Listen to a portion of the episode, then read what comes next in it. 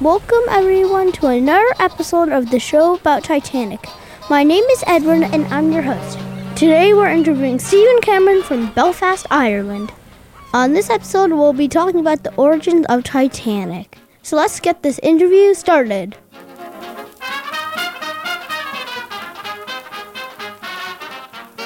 Hello, Stephen. Welcome to the show about Titanic. This is Edward, and so far I'm pretty excited to be meeting you, Stephen. Um, so when I first heard about you, I'm like, Stephen Cameron, that sounds familiar. And I'm like, wait, are you related to the movie maker James Cameron? No, I'm not. Although my father was called James Cameron, uh, but no, I'm no relative at all, sadly, of, of James Cameron of Titanic fame. Yeah. So, can you please tell us a little bit about your background and how you got interested in the Titanic? Okay. I was in the Northern Ireland Fire Service and I was a station commander looking after two fire stations. And I really had no interest in anything to do with the sea until one day my daughter, who was 11, and uh, at school her teacher was doing a local history project. Sometimes she would do on the Irish famine, sometime on the First World War, but this time she was doing a project on Titanic. And my daughter would come home with material that she'd done in school. And to help her, I bought a book in Belfast. Uh, it was actually Robert Ballard's book, Discovering Titanic. And I made the mistake of picking the book up and reading it, and I got totally hooked on the whole thing. I ended up, along with another lady, of co-founding and starting what is now the Belfast Titanic Society. And I met uh, several survivors of Titanic, and I have written uh, three books and had three books published, uh, two of them about Belfast and Titanic. That's really nice. So, which survivors did you have time to meet? I met Edith Haisman in London. Um, she was, I think, about 13 at the time the Titanic sank. And I also met Millvina Dean, who was the baby who was on Titanic. She was only a few weeks old. And she was actually put into a canvas bag and hauled up the side of the, uh, the rescue ship, the uh, Carpathia. And she had come to one of our Titanic Society dinners in Belfast. And after the dinner, she was being shown back to her bedroom and was going up the stairs towards her bedroom whenever she tripped and fell and made a terrible big cut on the front of her leg. So she was taken to the hospital, and the nurse came out in the hospital and said, Hmm, yes, we can fix that, but there's a wait of about two or three hours. So the lady who was with her said, Do you know who this lady is? to the nurse. Nurse said, No. And the lady said, Well, she was on Titanic. She survived Titanic. 30 seconds later, a doctor, a wheelchair, a porter came out and she was taken in right away. So sometimes maybe it helps to say that you were on the Titanic. That's kind of funny. and also, could you tell us a bit about Carpathia? Yes. When Titanic hit the iceberg, she sent out her first call for help, which was CQD. And uh, she sent that out several times, and then they changed it to SOS. There was a ship close by that they thought was the Californian, that they saw Titanic but thought uh, that they were sailing off in another direction and didn't listen to the messages. The Carpathia ship was about 60 miles away from Titanic. When she got the, the, heard the, the Morse code radio message to say that the Titanic was sinking, her captain Arthur Rostron very quickly uh, took control of the situation. He got all the, the power of the engines turned back into the engines, turned off the heating, turned off all sorts of things, and came as quickly as he possibly could towards where Titanic was. Now, it would take him four hours to get to Titanic, and by the time he arrived, all that was left was, was the people in the lifeboats. Titanic had gone. But he rescued everybody, all those 705 or 708 people. Uh, he rescued them all uh, on his ship. Um, it's kind of odd on how like such a big ship can sink. Could you tell us um why was it unsinkable? Right now, Harland and Wolff, who built the ship, never said that the ship was unsinkable. White Star Line didn't think, I don't think, said it was unthink, unsinkable, but the British press decided because of all of these watertight bulkheads that were inside the ship, they said the Titanic was practically unsinkable. What happened was, when Titanic bounced along the side of the iceberg, it put a lot of small holes in the iceberg, okay, for about 300 feet. Now, the problem was that those small holes, well, if you added up the whole area of those small holes, they were no bigger than a door in your living room. All right? But mm. because it was over such a large a large area, that what happened was that the front the first compartment filled up with water. Because the bulkheads didn't go right the way up to the deck, water would spill over into the second one. It would fill up. It would spill over into the third one. A bit like you know, like an ice cube tray. Yeah. Water would spill from one to the other to the other to the other. And Titanic could have survived with about three bulkheads open to the sea, but not with as many as there was five bulkheads. And Thomas Andrews, who was the representative of Harland and Wolff, realised very, very quickly that sadly Titanic was, was going to sink. And he said it would sink in about two hours, and it did. It was just over two hours, and it sank.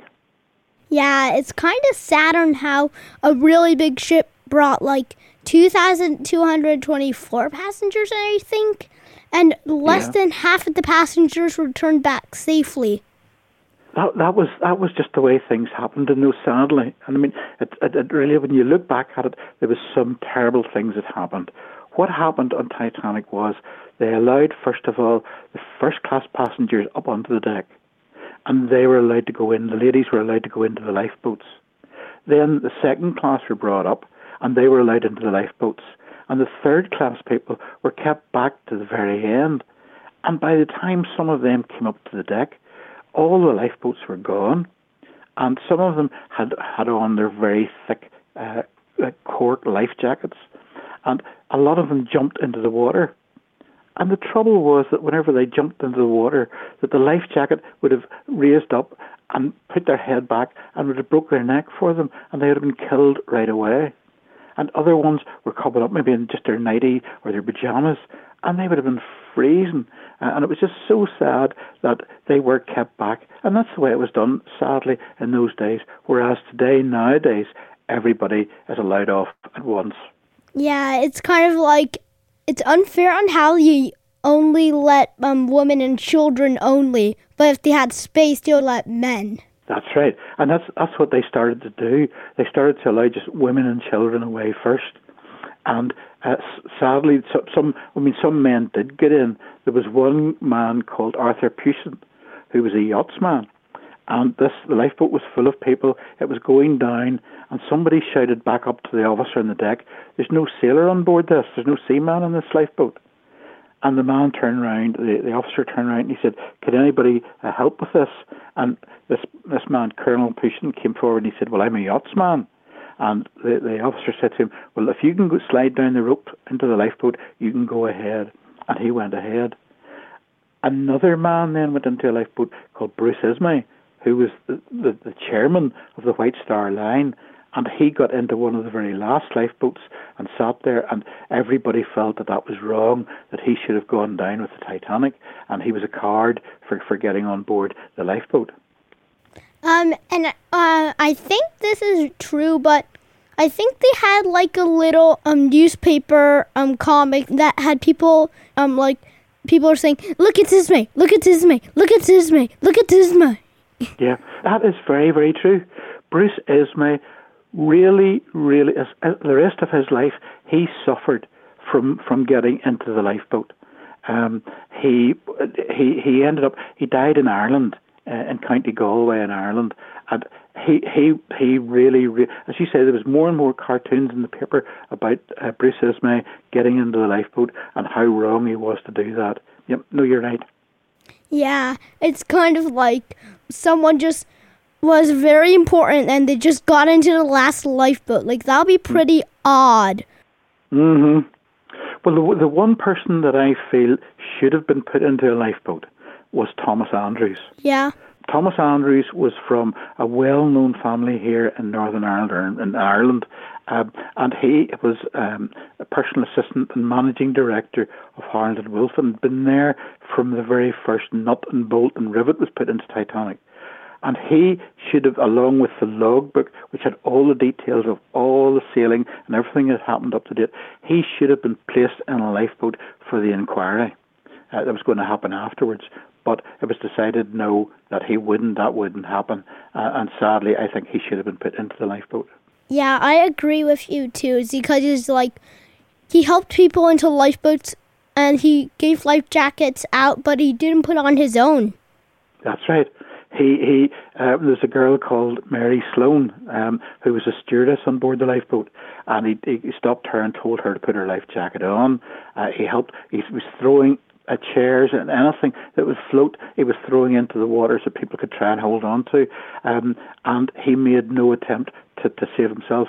He actually stood beside in one of the, the, the, inside rooms where there was a big painting of ships going into New York, and he stood beside that, uh, just looking at that, and that was where he's supposed to have died, uh, looking at this picture. There was another thing that happened, um, might be of interest to you. Uh, a gentleman called Morgan Robertson, uh, about 20 years before Titanic, wrote a book called Futility. And in the book, he wrote a story about a ship called the Titan, which was T I T A N, and Titanic was T I T A N I C. And he said that this ship, the Titan, was sailing from England to America, and it crashed into an iceberg, and it could have called for help. Uh, and a rescue ship called the Majestic came to help them, and the captain of the Majestic was Edward Smith, who was the captain of Titanic. And he wrote this book about 20 years before Titanic, and people never thought anything about it until after Titanic sank. And oh, everybody then got very interested in the story of Morgan Robertson's book about called Futility. Can you tell us little bit about like how many people did it um, go in to build the ship?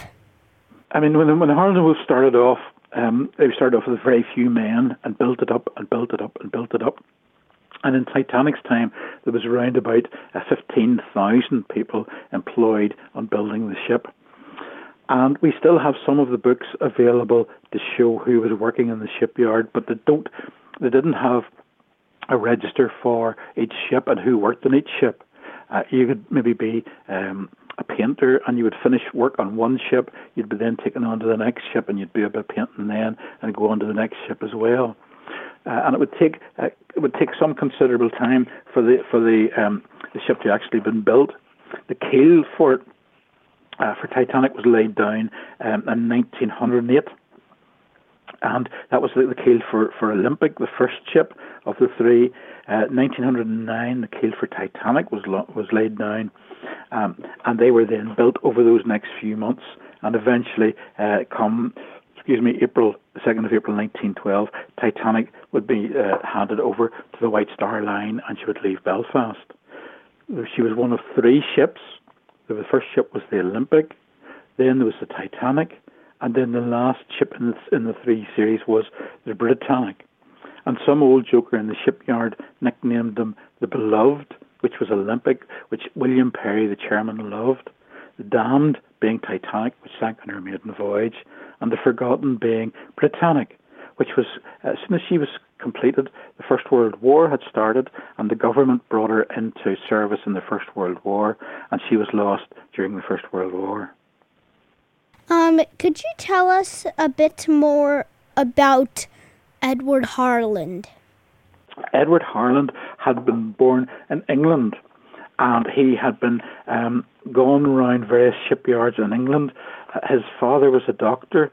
He was very, very interested in ships and shipbuilding. And in Belfast, there had been a small shipyard built where Harland is today. And Edward Harland was asked over to become the first manager of that shipyard. Uh, and he was he was actually quite a hard man. Um, he didn't allow the workforce to smoke. He didn't like them to talk unless they were uh, having their tea breaks. Um, and he would walk around and make sure everybody was doing their work. he helped to buy the shipyard from a guy called Robert Hickson. And it was a gentleman called Gustav Schwabe, who was a German, who lent Edward Harland money to buy the shipyard off Robert Hickson. And it would cost £4,950 in 1861. Then uh, Gustav Schwabe suggested to Edward Harland that he should take on a partner, and that partner was Schwabe's nephew called Gustav Wolff. So Wolff was taken on first of all as an assistant to Edward Harland, and then eventually as a full partner to Edward Harland, and the shipyard of Harland and Wolff was established uh, in Belfast, and it grew and grew and grew from that. Schwabe, the German, uh, had contacts all round the place, and he knew a gentleman called Thomas Ismay, who had bought over and was running a White Star Line, and he introduced Thomas Ismay to the White Star Line and to to um, Harland and Wolff, and Harland and Wolff would practically build all the ships for the White Star Line from uh, the very first ship that was built, number 72, and they would build all the ships right the way up until uh, just after Titanic. Uh, and they would, wouldn't build ships for anyone else, who, uh, but they would build exclusively for the White Star Line. And at one stage, Harland and Wolff were the biggest shipyard in the world, and they were selling and building the most number of ships over several years. Yeah, that's cool on how that worked. Could you um, explain a bit more about White Star Line and how it functioned? Yes, the White Star Line uh, had been a, a shipping company that operated between uh, Great Britain and Australia, and it went into it sort of got into all sorts of trouble, and eventually Thomas Ismay would would make a bid for a thousand pounds and buy over this flag of what they called the flag of the White Star Line, and he would try and reinvent the whole thing. And it was through his friendship with Gustav Schwabe that he would turn round and go to Harland and Wolff and then have the ships built in Harland and Wolff. And practically all the ships that the White Star Line would have built and Wolff all ended with the letters IC, Olympic, Titanic, Britannic, Germanic, and so on and so on and so on. And for years and years and years, they would build all the ships for the White Star Line. Um, and here's my final question. Um, Okay. but I still have one more question. This is the final question that I have. Okay. Um, so was there an iceberg that really sank the Titanic? Yeah. I mean, yeah, I, I saw a program after, um, a few years ago, and it was about the icebergs coming down from Greenland and down the North Atlantic. And it was an American Air Force jet flew over it with with a, a missile and launched a missile at this massive iceberg that was floating down, and it just carried on as if nothing had happened because an iceberg is like nothing. It's not like an ice cube. This is like hard, hard, solid concrete. That if you hit an iceberg, um, it's gonna you're gonna come off worse than the iceberg is. And yes, I believe that Titanic did strike the iceberg, and that it was the cause of it, and that ice had been flowing so much further south that particular year, and also the White Star Line uh, gave direction to their crews to go as fast as you probably possibly could, and try and avoid anything that you see. So they were going as fast as they possibly could when eventually they saw the iceberg dead ahead and they gave the order to turn the helm over and to reverse the engines.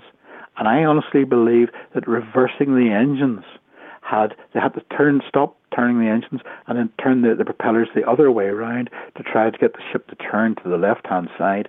And because of reversing the engines, it took longer to get it to turn, and that's why it scraped along the side of the iceberg. So thank you, Stephen, for being on the show about Titanic. It has been my pleasure, and I have enjoyed it. Thank you for joining us today, and I hope you subscribe to the show about Titanic wherever you listen to podcasts. Today's episode was produced by Nate, who hosts another podcast that you might like called The Show About Science. See you on the next episode of The Show About Titanic. Bye for now.